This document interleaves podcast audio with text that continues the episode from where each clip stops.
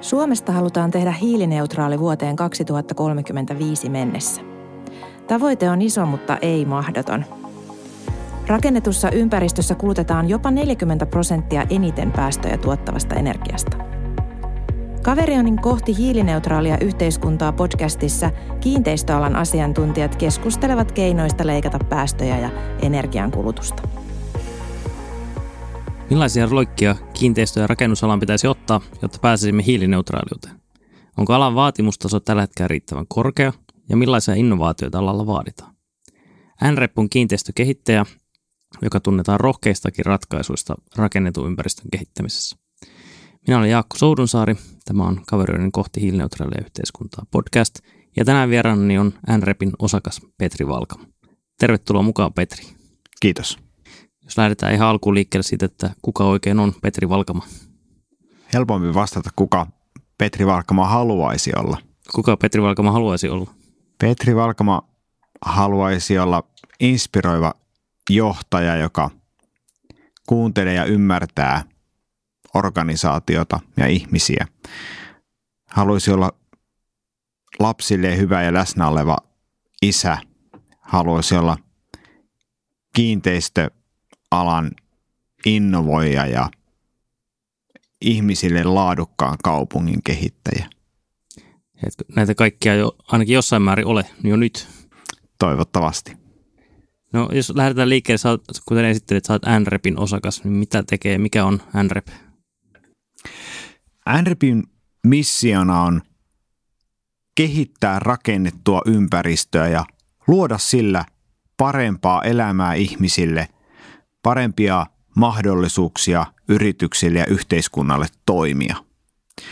Konkreettisesti NREP luo uusia kiinteistöalan konsepteja, jotka palvelee asiakkaiden tarpeita, kehittää kiinteistöjä ja sijoittaa niihin omistaa niitä pitkäaikaisesti.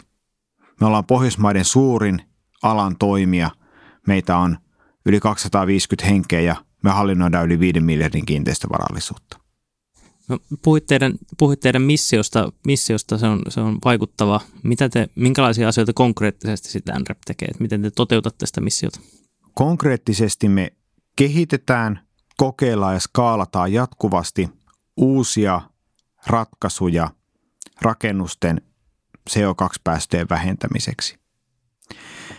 Esimerkiksi Espoossa me ollaan Q-Heatin kanssa toteutettu Suomen ensimmäinen energiaa kausivarastoiva syvälämpökaivo meidän Logicentersin logistiikkakeskukseen. Ja niille, joille terminologia ei ole selvää, normaalissa maalämpökaivossa mennään noin 300 metrin syvyyteen. Syvälämpökaivossa mennään hieman erilaisella teknologialla selkeästi yli kilometrin, aina kahden kilometrin syvyyteen asti. Ja puhutaan teknologiasta, jolla yhdellä reijällä pystytään lämmittämään kokonaan logistiikkakiintoisto tai, tai vielä isompi määrä rakennuksia. Ja tämä saattaa tuntua triviaalilta, mutta itse asiassa strategisesti tämä merkitys on suuri.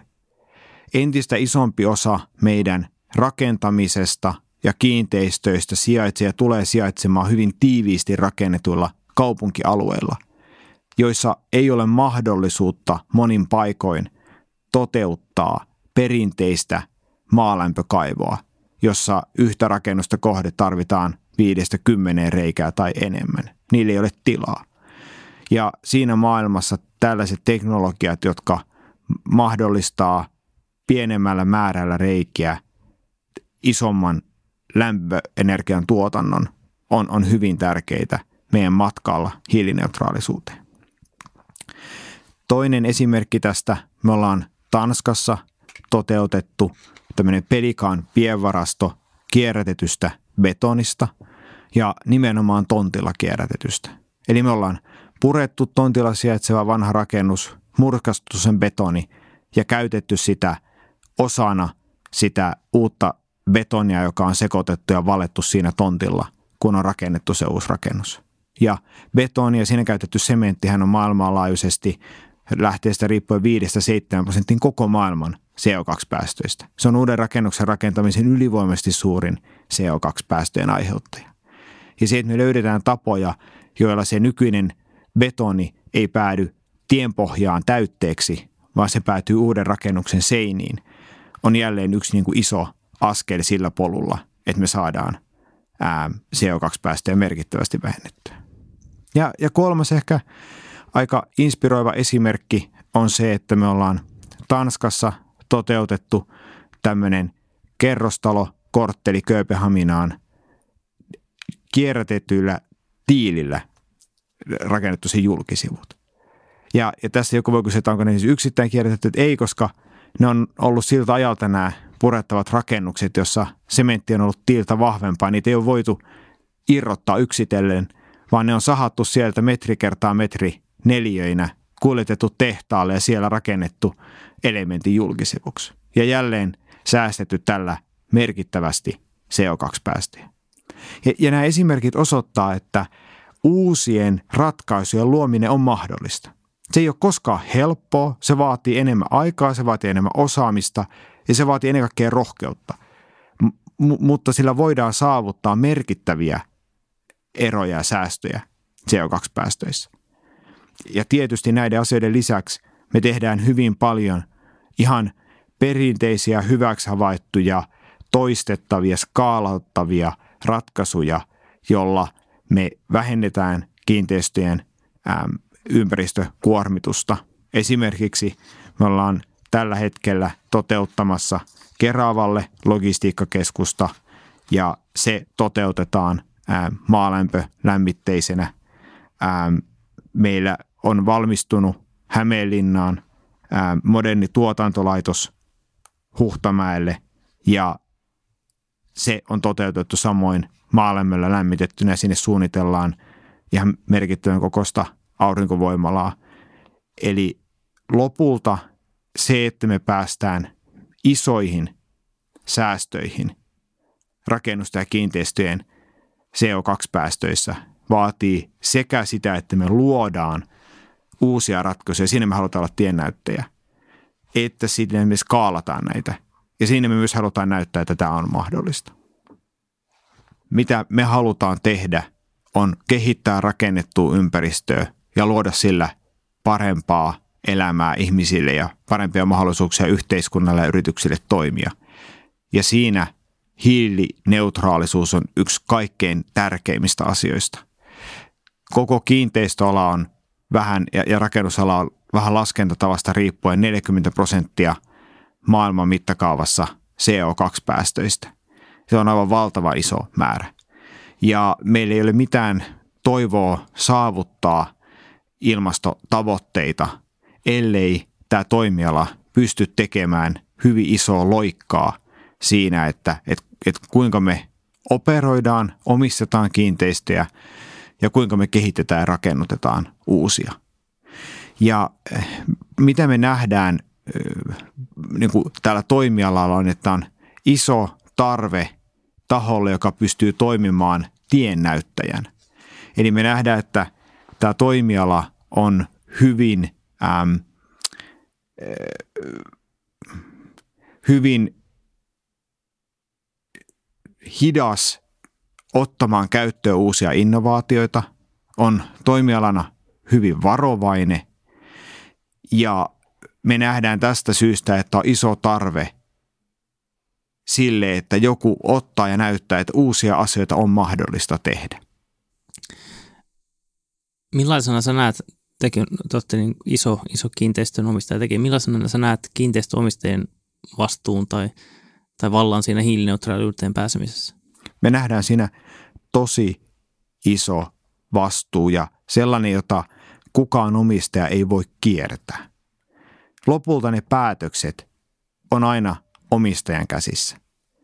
Ja me ei päästä mihinkään siitä, että jos lähdetään tekemään jotain, jota on, joka on uudempaa kuin joku toinen ratkaisu, niin, niin siinä on omat vaatimuksensa.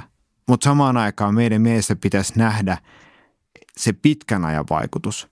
Ja me uskotaan vahvasti, että pitkällä ajalla se on myös taloudellisesti järkevin reitti, että tehdään tänään ne toimenpiteet, koska se, että maalämpö toteutetaan sinne ratkaisuna alusta asti, on, on kokonaisuudelle paljon järkevämpi ratkaisu kuin että siihen päädytään vuoden viisi tai kymmenen kohdalla, näin esimerkkinä.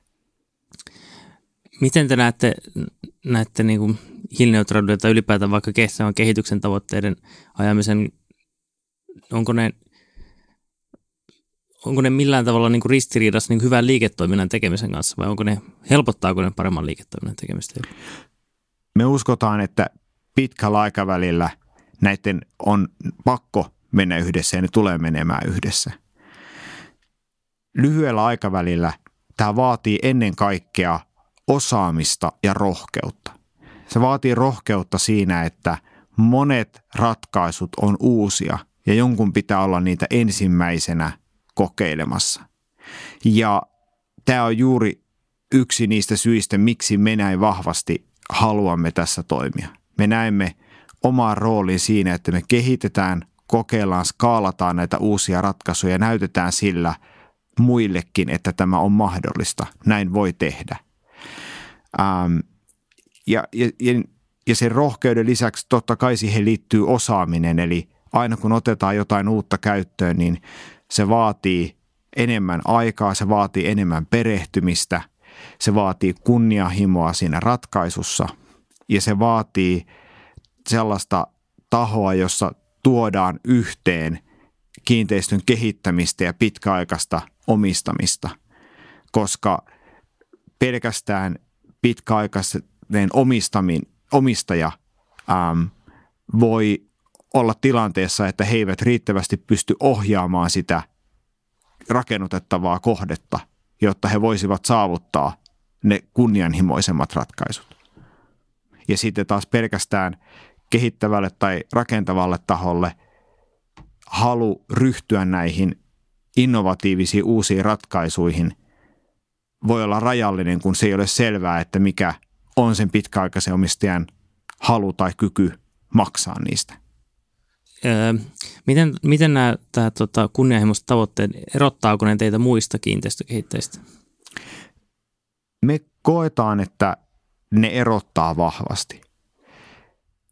Erityisesti se, että miten syvällä ne on meidän toiminnan tavoitteessa ja siinä tarkoituksessa, minkä eteen me koko firmana toimitaan. Ja toisekseen siinä, miten me kehitetään, kokeillaan ja skaalataan näitä uusia ratkaisuja. Ja mä mainitsin tuossa aiemmin muutaman esimerkkinä. Mutta kun tätä viedään niin kuin pitemmälle, niin, niin listalta löytyy paljon niin kuin muuta. Miten, miten, millaisena sä näet sanotaan kiinteistö- ja rakennusalan nykytilanteen muuten yli teidän firman ulkopuolella? Kiinteistö- ja rakennusala on kehittynyt selkeästi monia muita toimialoja hitaammin. Tämä koskettaa alaa hyvin monella tavalla. Puhutaan sekä itse tuotannosta, eli, eli siitä rakentamisesta, vaikka sillä puolella on tapahtunut paljon, niin kun tätä suhteutetaan moniin muihin toimialoihin, niin se edelleen näyttäytyy vähäisenä. Puhutaan asiakkaisiin näkyvästä puolesta, esimerkiksi palveluiden digitaalisuudesta, ja puhutaan nimenomaan tästä kestävästä kehityksestä ja kyvystä ja halusta ottaa laajassa mittakaavassa käyttöön uusia ratkaisuja. Ja me nähdään, että tämän koko toimialan tulee ja sen kannattaa tehdä tässä niin kuin tulevaisuudessa isoja loikkia ja me itse näemme merkittävän roolin näiden loikkien tekemisessä. Ja tämä lähtee siitä, että kun katsotaan ihmisten elämää, 90 prosenttia ajasta ihmiset käyttää rakennuksissa, sisätiloissa. Ja samaan aikaan, niin kuin äsken kuvasin, niin toimiala on monella tapaa vähemmän innovaati, innovatiivinen kuin, kuin moni muualla. Ähm, meidän on vaan yksinkertaisesti pakko löytää uusia tapoja kehittää, rakennuttaa ää, sekä kestävämpiä, mutta myös asiakkaita paremmin palvelevia kiinteistöjä. Ja tämä on hyvä johdanto toiseen asiaan, mikä meidän toiminnassa on hyvin keskeistä, joka on asiakkaiden tarpeiden ymmärtäminen ja kiinteistökonseptien luominen palvelemaan näitä asiakkaiden tarpeita. Joo, mä muistan, kun ensimmäisen kerran kuulin ton, ton tiedon, että 90 prosenttia suurin keskimäärin länsi, länsimaassa ihminen viettää ajastaan sisätilossa ja se tuntuu jotenkin, tuntuu jotenkin todella yllättävältä, vaikka sitten tarkemmin kun ajattelee, niin näinhän se, näinhän se niin on helposti. Minkä sä, minkälaisena sä näet, että minkälaisia niiden loikkien pitäisi olla, mitä alan pitäisi olla, että, että minkä, minkälaisia muutossuuntia pitäisi, pitäisi ilmestyä? Kaikkein tärkein olisi se, että kiinteistöjä lähdettäisiin ajattelemaan asiakastarpeista lähtien. Lähdettäisiin kysymään, että mitä nämä asiakkaat tarvii, olipa ne sitten ihmisiä, jotka asuu vuokralla tai ostaa asuntonsa, olipa ne yrityksiä, jotka toimii toimistotiloissa vuokralla, olipa ne logistiikkayrityksiä, jotka vuokraa varastotilaa tai omistaa sitä. Lähettäisiin siitä, että mitkä näiden asiakkaiden tarpeet on ja sitten tarjonnan suunnitteleminen näistä tarpeista lähtien. Ja, ja kun katsoo niitä useita konsepteja, mitä me ollaan luotu, niin tämä on nimenomaan se johtava ajatus, mistä, mistä ne konseptit syntyy. Hyvänä esimerkkinä esimerkiksi Noli Studios, jonka ollaan lanseerattu pääkaupunkiseudulla Katainokalla ja Sörnäisissä. Ja tämä on uusi konsepti, joka tarjoaa kalustettuja studioita kotia etsiville tai matkustaville ihmisille. Eli tuossa oli identifioitu jokin, jokin tota asiakkaiden tarve, jota ei ollut ole, ei vielä markkinapalvellut riittävän hyvin. Juuri näin. Siitä. Juuri näin. On, on, on identifioitu useita asiakkaiden tarpeita, jotka yhdistää kalustetut studiot, palvelut, yhteisön. Ja, ja näitä tarpeita ei käytännössä ole palvelemassa tällä hetkellä tai ennen nolia mikään konsepti. Onko muita, jos tuon asiakaslähtöisyys on yksi tärkeä luokka, mikä pitäisi ottaa, niin tuleeko jotain muita, muita niin kuin selkeitä, selkeitä eteenpäin tai kehitysaskelia, mitä, mitä pitäisi nähdä? No selkeä tästä seuraava tarve on, on nimenomaan digitaalisuus ja siihen liittyvä koko sen niin kuin kiinteistöihin, kiinteistöihin kytkeytyvien palveluiden digitalisoituminen. Eli siinä ollaan vielä ilmeisen alkutekijöissä. Siinä ollaan monella kohtaa hyvin, hyvin alkutekijöissä. Ja jos ottaa esimerkiksi asuntojen vuokrauksen hyvänä esimerkkinä, sitä edelleen hyvin pieni osa tapahtuu digitaalisesti. Ja kun sitten vertaa sitä moneen muuhun palvelutuotteeseen ja niiden ostotapahtumaan, ja, niin, niin, niin siinä on vielä paljon tehtävää. Miten, jos mennään, mennään tota, tarkastellaan taas vähän laajempaa perspektiiviä, niin mitkä asiat, mihin asioihin meillä ei ole vielä ratkaisuja, jos me halutaan tehdä rakennetusta ympäristöstä hiilineutraalia, niin mitä asiat meillä ei osata vielä tehdä oikein tai pystytä tekemään oikein? Tämä on, vähän, tämä on vaikea kysymys. Jos, olisi, jos olisit kysynyt sitä, että, että, että mitä haluaisin nähdä erityisesti, että tapahtuisi. No voidaan, voidaan keksiä, että kysy, kysyin näin. Ähm, erityisesti kaukolämmön CO2-päästöt on sellainen, missä pitäisi tehdä hyvin nopeasti iso loikka. Kun katsotaan koko yhteiskuntaa ja sitä, että, että erittäin suuri osa kiinteistöjen rakennusten elinkaaren aikaisista CO2-päästöistä on niiden lämmitys. Ja kaukolämpö on hyvin keskitetysti tuotettu lämpö, joka on näin ollen helppo muuttaa. Niin, niin se on niin kuin sellainen, että, että sähkössähän me ollaan Suomen mittakaavassa jo, jo melko hyvässä pisteessä.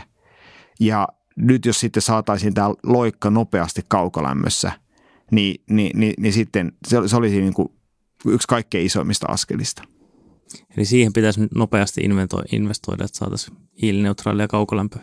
Ja toisin mainitsema sana investoinnithan siinä on, on niin kuin ytimessä ja, ja sitten se, että mitä investointeja on jo tehty ja mihin vanhaan teknologiaan. Se ei ole helppoa. Mikä siinä on vaikeaa? Juuri se, mitä sanoit, investoinnit. Mm. Jos on investoitu vanhaan teknologiaan, niin sen jälkeen investoiminen uuteen teknologiaan tarkoittaa sitä, että sitä vanhasta investoinnista ei saada sitä käyttöaikaa ja arvoa irti, mitä siihen on aikana laitettu. Aivan.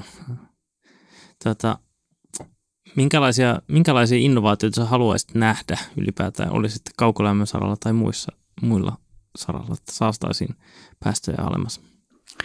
Toinen niin kuin hyvin iso suunta on se, että meidän pitäisi pystyä palvelemaan tarpeita vähemmällä.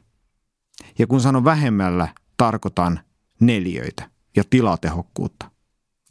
Ja tämä on sellainen yhdistelmä, jonka ratkaiseminen vaatii nimenomaan paljon tarkkaa suunnittelua ja sen ymmärtämistä, että mitä asiakkaat aidosti haluaa.